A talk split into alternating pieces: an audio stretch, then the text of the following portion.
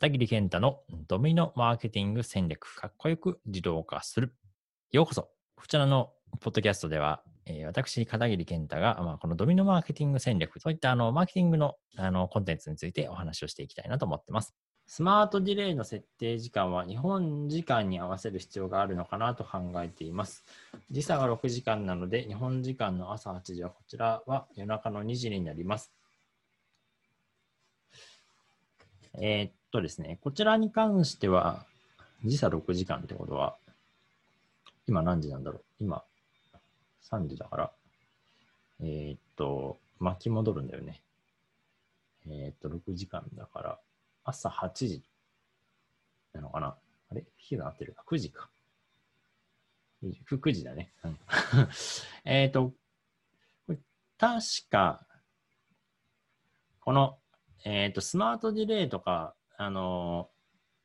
その、なんだろうな、向こう、ユーザー側のタイムゾーンが適用されます。あの、えっと、リンクを押して、下にスタートボタン出てくる、あれも、あの、なんだ、あれあれ、GetStarted って英語圏だとなるんですよね。あの言語が英語に設定されてる人は GetStarted っていうボタンが出るんですけど、日本だと、まあ、日本だと日本語を選択してる人ですね。だと、日本語でスタートっていうのが出ているはずです。出ています。なので、これも、そこの、選んだ言語のタイムゾーンになるはずです。一応見ておきましょうか。えっと、見ておきましょうかって言って、なんかそういう確証があるわけじゃないですけど、その、例えばこの一斉配信するときも、この一番下でタイムゾーンセッティングっていうのがあるんですね、実は。あんまり僕触れてなかったですけど、はい。すべてのメッセージは同時に送信され、できるだけ早く配信されます。これは、あえー、とこ今こうそ、今すぐ送るってやったら、全員に送られるってやつですね。その今、その瞬間に。ただ、その相手のタイムゾーンを考慮するよっていうときは、これ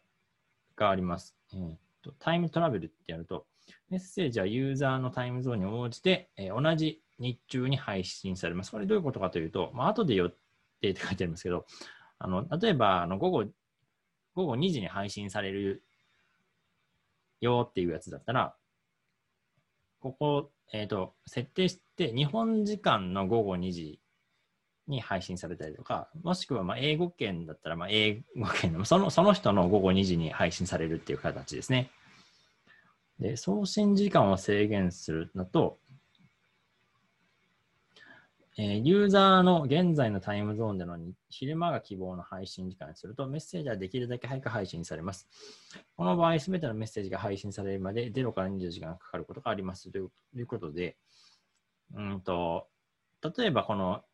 さっきのタイムトラベルってやつだと、午後にじに予約したら、まあ、午後にじに配信されるんですけど、えっと、なんかその設定がちょっとめんどくさいとかいうのであれば、今すぐ送信で、今すぐ送れてやりたいんだけど、相手のタイムゾーンもちょっと意識したいみたいなときは、えっと、相手のタイムゾーンの、例えば、あの、くじから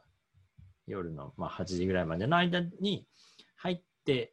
るときに送るっていう感じになりますね。違いわかりますかね？明確な時間を設定するときは、もちろんタイムトラベルでいいんですけど、あの、なんだろうな、とりあえず今、今すぐこっちの送りたいものがあって送るっていう時に、相手のタイムゾーン的に夜中だったらちょっと申し訳ないなっていうので、この時間帯を設定するっていうのがありますね。っていうのもあるので、えーとまあ、要するに今回の質問の話だと、えーとタイムゾーンはそのユーザーごとにあるんですよ。なので、そんなに気にしなくても大丈夫。その人のタイムゾーンが反映されます。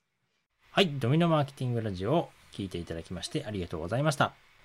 Facebook のメッセンジャーを自動化システムとしてビジネスのオートメーションをすることができるメッセンジャーボット、こちらの無料オンラインコースをご用意しました。このポッドキャストの説明欄のところに無料オンラインコースを受講するための ユーアールエル が貼ってありますので、そちらをクリックしてぜひ受講してみてください。またそちらでお会いできたら幸いです。ではまた会いましょう。